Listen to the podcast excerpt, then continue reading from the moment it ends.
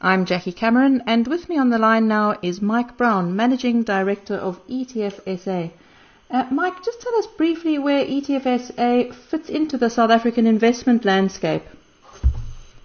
Um, good afternoon, Jackie. Yes, thanks for the chance to, to chat to you. Um, is a, uh, a specialist in ETFs in South Africa. It, it offers a, uh, a website-based service which uh, holds all the information and data and fact sheets and history and so on of the ETF industry in South Africa, uh, going back since its commencement in uh, about the year 2000.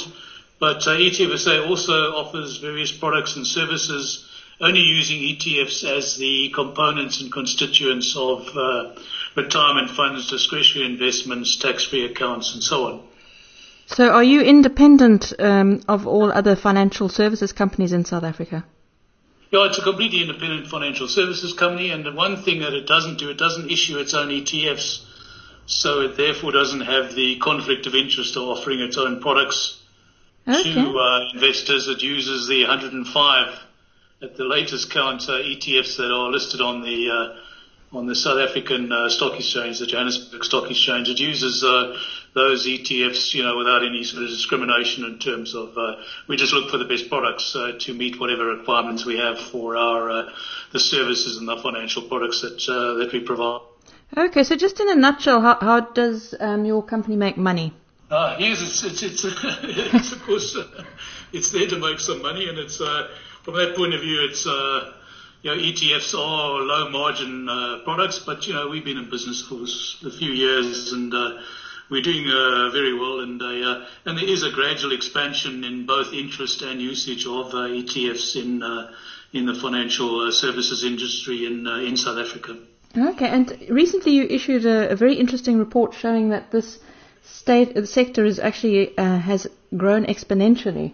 Can you just take us through some of the key numbers uh, and perhaps explain why have we seen this huge growth? Well, it's it's a growth in context of perhaps uh, um, South Africa, where ETFs haven't really caught off to the same, you know, caught a light to the same extent as perhaps in the United States and and other uh, and other markets. But uh, there has been a gradual increase in, in, in the size of the industry. It started. The first ETF was a uh, was a top 40 index issued by a company called Satrix, um, which in fact I, I started way back in about the year 2000. So we've been going in South Africa now for uh, all close to 19 odd years. Um, from that first ETF, there's now 105 ETFs and ETNs listed on the JSE. And from a, a few hundred million rand, the industry is now over 90 billion rand which makes it outside of the unit trust, which is typically the same as a mutual fund industry.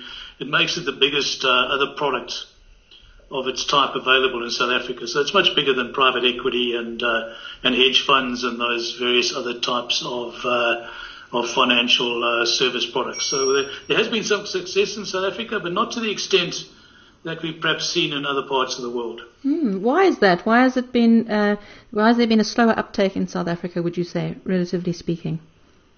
Uh, South Africa is quite deep financial market, so we've had. You know, some of our life insurance companies are now coming up to their 175th or 150th year of existence. So there's this big infrastructure of, uh, you know, every little town has got a, a couple of offices of these life insurance companies, you know, selling off products. Uh, often quite simple product, life insurance, funeral policies, and so on. But uh, there's this big infrastructure of of, uh, of basically of distribution of financial advisors of uh, of platforms and so on, which uh, is quite hard to penetrate uh, because the that industry is able to protect its margins. So uh, South Africa operates with one of the highest profit margins for for financial products anywhere in the world, and they obviously can protect that position by by big advertising and marketing budgets, and as I say, by having big distribution uh, structures on the ground.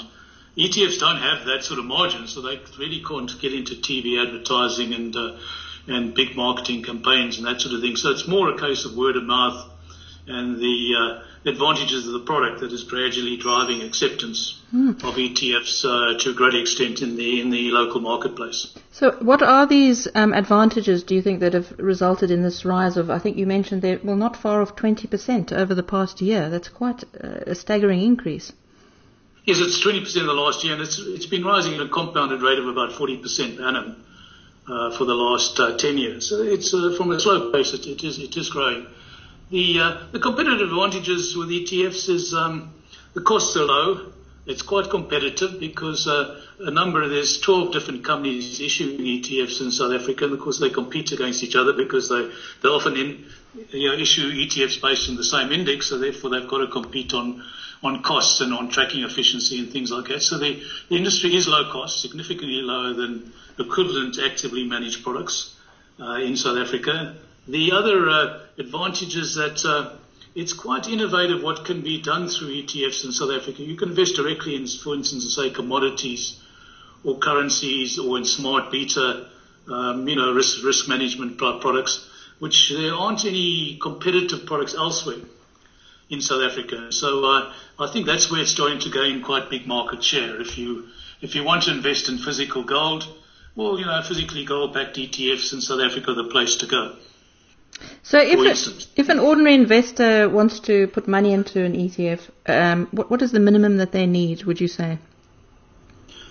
Well, it depends on your on your access, but uh, the platforms that we run at ETFSA we'll take 125 rand a month debit orders, which is about you know uh, about three or four quid a right. month, or uh, yeah, yeah, less than ten dollars a month as an investment. Uh, um, but obviously, we'll try and persuade the investor to perhaps put a bit more than that in, or to perhaps use a, a full portfolio of ETFs. Don't just put into a single ETF, put into a basket of different type ETFs with different types of uh, asset allocation strategies and you know, access to different sorts of assets. So um, getting in is, is not a big issue, and that's always been a bit of a problem in the South African industry. Is that you know a stockbroker won't open an account for you unless you've got a million rand or whatever have you, and and most big uh, um, asset managers typically also look for for uh, high net worth clients because South Africa's got a very big Gini coefficient. We've got wealthy people and then a lot of poor people. ETFs are already getting in at the poor end, you know, the bottom end of the market, and that's a struggle because. Um, We've had no economic growth in South Africa now for nearly four or five years, so the um, the wealth at the bottom end of the market is not growing very quickly. So it's a case of of getting product established and then just waiting for people eventually to to have the funds and to have the confidence to invest more over time and to build up their own capital so that they can uh, retire comfortably in due course. So it's a bit of a uh, it's a bit of a battle, but one thing that ETFs are in South Africa is they're very accessible relative to other investments.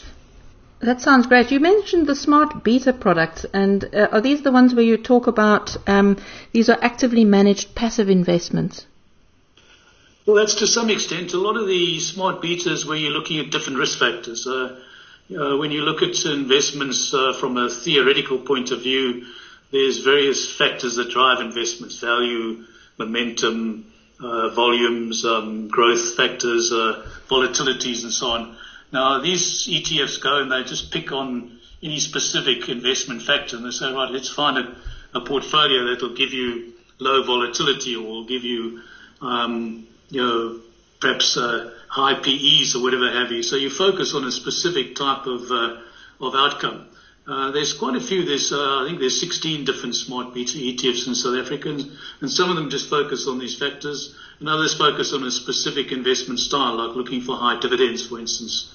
And uh, and we're now starting to see. I think next week we have the first listing of a multi-factor ETF in South Africa, where they go instead of just picking one single investment factor, they they have a basket of six different factors, and we'll see how that does. It's that's the most popular type of factor or smart beta investment of uh, of its type in uh, in the USA. And uh, and uh, one of the things in South Africa is product innovation is quite quick. If something works elsewhere in the world, somebody tends to pop up with that ETF you know, within a relatively short period of time in uh, in South Africa.